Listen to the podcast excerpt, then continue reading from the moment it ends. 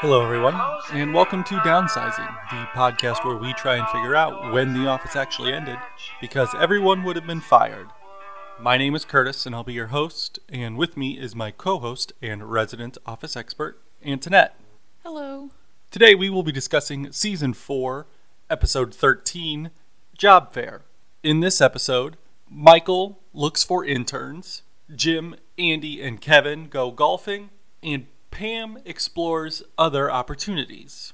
This episode's cold open doesn't really achieve much overall. It just kind of sets up the pl- larger plot at large, which is that Michael, Oscar, Pam, and Darryl are going to Valley View High School for a job fair. And there's really not even any jokes in there or anything like that. It literally just sets up the plot of the episode. And Valley View High School is Pam's alma mater, which seems like maybe one of the reasons that she is going. The main takeaway from the cold open is that Michael doesn't know how to dress for a job fair. Oscar and Darryl are dressed in suits and ties and looking pretty sharp. Pam is in her usual black skirt with just a top. Uh, she kind of looks kind of casual, but Michael is just wearing blue jeans, a polo, and kind of a light spring jacket because he wants to give off this fun vibe. Yeah, he's probably dressing in the way that he thinks high schoolers dress. Good point. Yes. We do get a check in. Kelly and Darryl are still dating because Kelly is just over the moon about Darryl being dressed up and says he looks like Barack Obama. And so we get a look at the Valley View High School job fair, and everyone else's booths are really dressed up. They are doing everything they can to attract people to just get them to the booth and then kind of get their pitch. We see that there is a booth with a arcade basketball machine. And Michael thinks that all of this is very flashy, and the only thing that he had the team bring is one sheet of paper. And Michael's reasoning behind this is very similar to the commercial that he put together earlier this season, where one sheet of paper equals endless possibilities. Except that's really hard to convey with a booth at a job fair. Even the Dunder Mifflin tag is kind of boring. It's just a rectangular shape that's white and it says Dunder Mifflin in all caps in black. And so the four of them are just sitting there hoping that someone is going to stop by.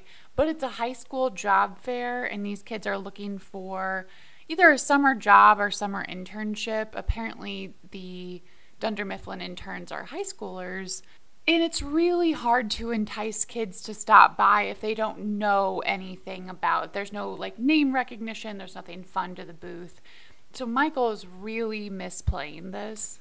On top of that, Michael, as usual, has this very elevated opinion as to what Dunder Mifflin is and why it's a great place to work. And so we get a scene where Pam is talking to some kid about the job, and she isn't selling it at all, really. I mean, she basically, what it comes down to is that working at Dunder Mifflin will give you a good sense as to what it feels like to work in an office. Which is kind of all she's got. That's it. I mean, Yeah. it is purely an office job. Right. And so Michael comes from off screen somewhere and sees Pam talking to this kid and is just making hand gestures to Pam behind this kid's back like, no, that's not the kid that we want. That's not who we want. Because Michael weirdly wants like the like the Jims and the Pams and the Ryans of the world to work there, like the fun, attractive people, like the cool kids to work there. And Michael reads that this kid is not that. Which again is just so weird for a summer internship at most. This kid's going to be there for three months. And as Pam said, he's interested. He wants to know more about it. He came to us. Michael is really rude to this kid and just says, you know, you're so great and this position is beneath you, and essentially sends this kid, Justin, on his way. Michael then becomes irate because Justin wrote his name on the piece of paper, probably thinking that's what it was there for, and forces Pam to drive back to the office to get the Dunder Mifflin cardstock, not just some sheet of paper she found elsewhere in the school. So she literally drove 20 miles round trip just to quote unquote their booth again. When she comes back, there really hasn't been any developments as to students that want to work at Dunder Mifflin. Darryl and Oscar are shooting hoops at the booth that has the arcade game. Michael is just trying to get anyone to the booth. One other kid does stop by and is just goes, "What's what's Dunder Mifflin?" And Michael goes into this long-winded like explanation as to what the job is. And Oscar cuts him off in the middle of it, just like, it's a paper company. And the kid's just like, okay, thanks, and then walks away. In the end, as the day is coming to a close, Michael realized he shooed off the only prospect that they had and tries to woo Justin back into this internship. And thankfully, Justin's like, No, you were rude to me. I'm going to go. And Michael is left to give this embarrassing and weird diatribe over the mic where he cuts down the other employers saying he doesn't even know what H&R Block does. The Air Force, why would you want that? And is forced to give his last second pitch as security is coming to get him off the stage. I feel like this episode kind of encapsulates everything there is about Dunder Mifflin and Michael in this show because it is full of Michael thinking that Dunder Mifflin is just the greatest place on earth to work and absolutely nobody wanting to actually work there because you kind of see that inside the office as well which pretty much the exception of Dwight, everybody else is just picking up a paycheck essentially. Right.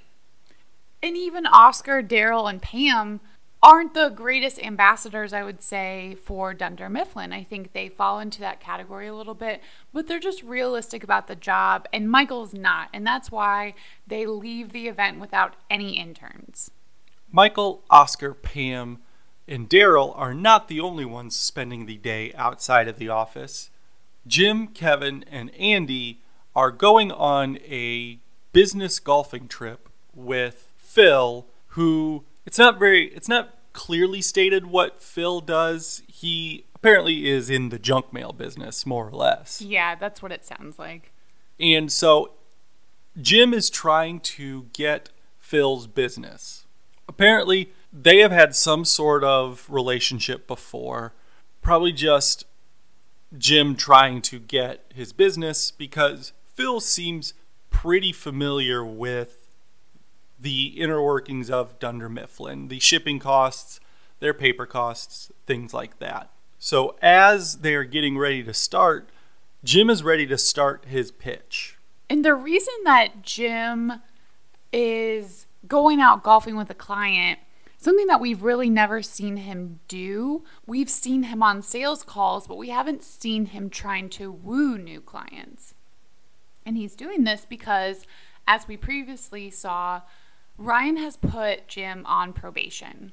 And Jim says he has long term plans in his personal life and he can't lose his job. So he's going to do something bold he's never done here, and that is try.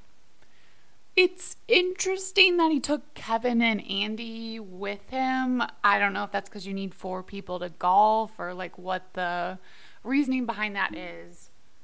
Andy took this so seriously. He hit 10,000 balls the day before, and his hands are absolutely covered in blisters, and he really can't even grip the golf club. This golf day is sort of weird and awkward. Jim makes a few seemingly half hearted attempts to talk with Phil about his business, what his paper needs are, and, and Phil really rebuffs him quite quickly, saying he's just here to get out of the office. And he does that throughout this episode as Jim keeps trying to bring this up. And Ed, Phil's just like, I'm not here to talk business. And then as Jim keeps coming after him, Phil is, is talking numbers at this point. He says that even with free shipping, the costs still don't make sense to switch over to Dunder Mifflin.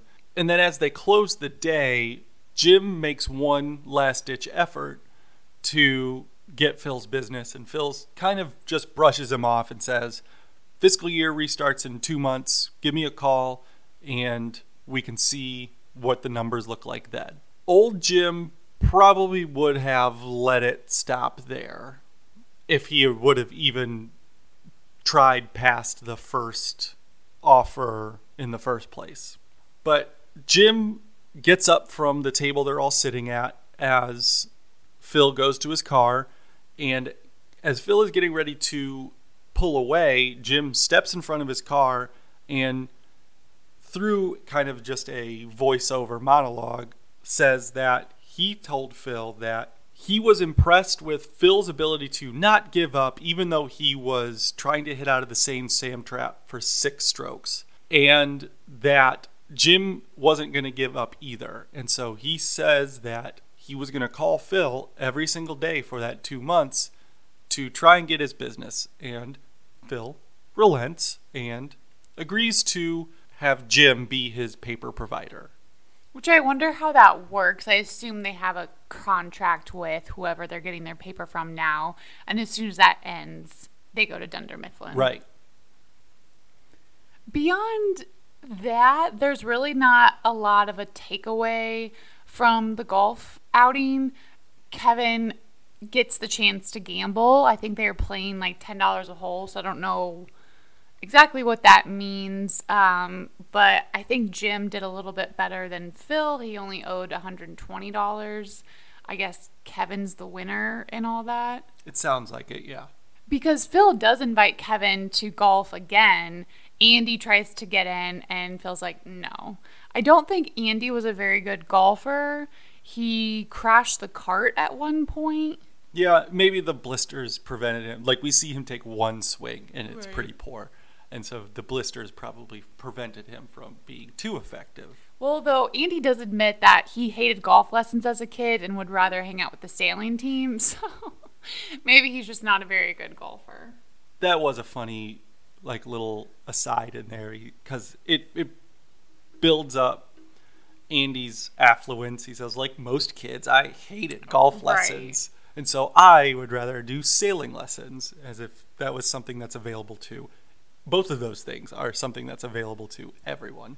And Andy did get a chance to slip in that he went to Cornell because Phil is wearing a Dartmouth shirt, which Mindy Kaling went to Dartmouth, so that might be a nod to her. And so that gave Andy the chance to be a weirdo and say, like, no, I will not golf with a Dartmouth man. Back at the office, there's a mutiny brewing. it takes the people who are still at the office very little time to realize that the two people who are in charge, officially in charge at the office, are not in the office. And so, what's really stopping them from leaving? And the only thing that is stopping them is Dwight. Now, that clearly is not enough for Stanley because as Dwight is rolling off the facts here and saying that Michael is in charge of the office, when Michael is not here, Jim is in charge of the office, and when Jim isn't here, he and Andy are in charge of the office. And as he is rolling through all this, Stanley is packing up his things and just walks out of the office, knowing that there's nothing really Dwight could do about it. The rest of the group, which is Creed, Meredith, Phyllis, and Kelly, they wait until Dwight is in the bathroom. Creed calls up Angela and asks, Are you in? And she is very disapproving and says no, and they all leave. Dwight immediately calls Michael and says, I just want you to know that these people have left and I have written it down and docked them a personal day. And Michael's like, Who cares? I'm not there. Jim's not there. They shouldn't have to be there. which does not make sense. That should not be, as Jan has pointed out in a previous season, that shouldn't be how this goes, but that's very much the case for Michael. So everyone kind of gets a free day. I wish that was the case at my job. And Dwight and Angela continue to work until five o'clock, and there's a little bit of this awkward tension, but there's no payoff to the awkward tension between the two of them. Yeah, it is weird. I can't tell what the points of these scenes were. Yeah. If it was to, like you say, build up the awkward tension, or if it was to show that there is maybe a bit of thawing in the icy relationship that they have. At one point, Dwight sneezes, and Angela says, Bless you. And Mike Dwight says, Thank you. And so I feel like maybe two episodes ago, Angela would not have said that. She would have just let that sneeze go. That could be. Yeah, that's true. And they walk out together at exactly five o'clock, and Dwight holds the door for Angela. And so, yeah, I don't know if, like I said, I don't know the points of these scenes. I mean, we will get a little bit of a payoff in next episode, but for now, it's sort of a question mark. When Pam, Michael, Darryl, and Oscar get back to the office after the job fair, Jim, Andy, and Kevin are celebrating with some beers, which why they would go to the office for that, I don't know. Maybe Jim was waiting for Pam. And Pam is just so proud and happy for Jim and kind of runs and hugs him and kisses him, which is a little awkward because there's an audience. Jim is emboldened by his good day. He had a good golf day. He closed a big sale, so he's like, screw it, and just gives Pam a really big kiss. Michael's the one that makes that super weird and gets right next to him and says, Yeah, kiss her good, which is just awkward. And Michael takes that opportunity to feel like what he did at the job fair was the right move. Because he says, Look at Jim. He could be working at any job he wants, but he's here at Dunder Mifflin. Like, and he's moving up and really killing it. And it really uh, reinforces the actually the wrong things to Michael the last scene of this episode is kind of a flashback to the job fair where Pam goes to a tent for a company that does graphic design and she applies for the job or tries to apply for the job. As she is getting ready to do so, the guy that is working the booth says that she needs to be proficient in Flash and Dreammaker or whatever, all these other programs. Dreamweaver, Photoshop. Yeah. And these are things that Pam is not proficient at. And the guy says, you know, they're not that difficult. There are probably some adult education classes in the area, but if she's really serious about it, she should go to design school in New York or Philadelphia. And we see this kind of catch on with Pam. She does, in fact, seem interested in doing this. And we know that she does go to New York to go to design school. Yes, so for both Jim and Pam, there's some seeds being planted about perhaps different directions in their current jobs. And we know that Pam has had this goal. She talked about it in season two with the Dunder Mifflin initiative, but Roy shut that down. So, this really may be her opportunity to see what's out there as far as graphic design. And that pretty much wraps up the episode. There's not a whole lot in this episode. So, let's go to the annex with Antoinette and find out any fun facts. In order to make Ed Helms's hands appear extremely blistered, it took the makeup crew 30 minutes uh, with some like sunburn makeup and acetone and just scarring to to do that, uh, which is kind of a lot for a short shot. It wasn't it wasn't very long that his hands were being shown the guy that's working the graphic design booth that Pam talks to, he actually shows up in later seasons as the IT guy, Nick. And this episode really got mixed reviews, and you can kind of tell from just our episode. It's just okay. Uh, there's not a lot of comedy to it. There's just Michael being Michael, and people are sort of splintered um, between the job fair and the golf course. So there's not a ton of cohesiveness uh, between the storylines. Curtis, who gets fired? We lose Michael this episode because when Michael is trying to win Justin back, he introduces him to the other people at the booth. And when he gets to Pam, Michael says that she is the office hottie and that she will do you, um, which is a weird thing to say in general, but it's especially a weird thing to say to a high school kid. Yeah.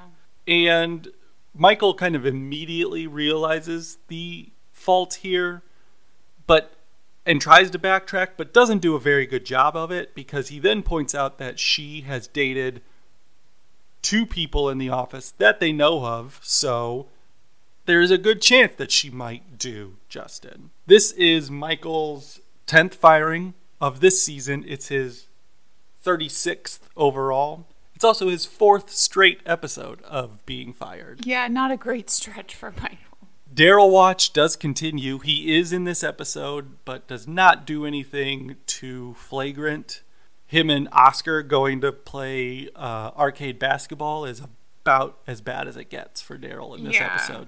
And no one that left early gets fired because Michael didn't care. Right. And the only thing would, that would happen is that you'll get docked your personal time, like, anyways.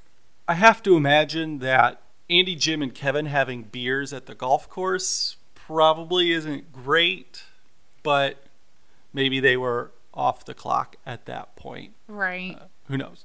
What is your Dundie? My Dundie is the Don't Think About It Too Hard award, which goes to Phil because he made it clear that he didn't want to talk paper with Jim. But why else would Jim have invited him to come golfing? It sort of doesn't add up. Uh, and then he stayed behind to have lunch or dinner with them kind of opening himself up to these opportunities to be sold to by Jim, and so it doesn't really make sense. What is your Dundie? The Overdoing It award goes to Andy. That's very in character for him anyway, but yes, going and swinging a golf club 10,000 times or whatever, however many it was, uh, the night before you're going to play golf the next day probably isn't a good idea. He also does get a little over the top about the Cornell Dartmouth rivalry Definitely. although I can relate. Uh, if you are a fan of Kansas, I hate you and you are a terrible person. Who is your employee of the month? My employee of the month is Kevin. Um, Jim is the obvious choice here, That's who I chose. my mine is Kevin for winning like three hundred and fifty dollars. Yeah, that's uh, pretty playing good. golf. Although I doubt he ever sees any of that money from Phil. Phil seems like the kind of guy that will continuously push that off. Like, oh, you know what? We're we're going next time, Yeah. and I'm gonna win some of that money back, and eventually, like, it'll even out, and then Phil will never play golf with Kevin again. Yeah, agree.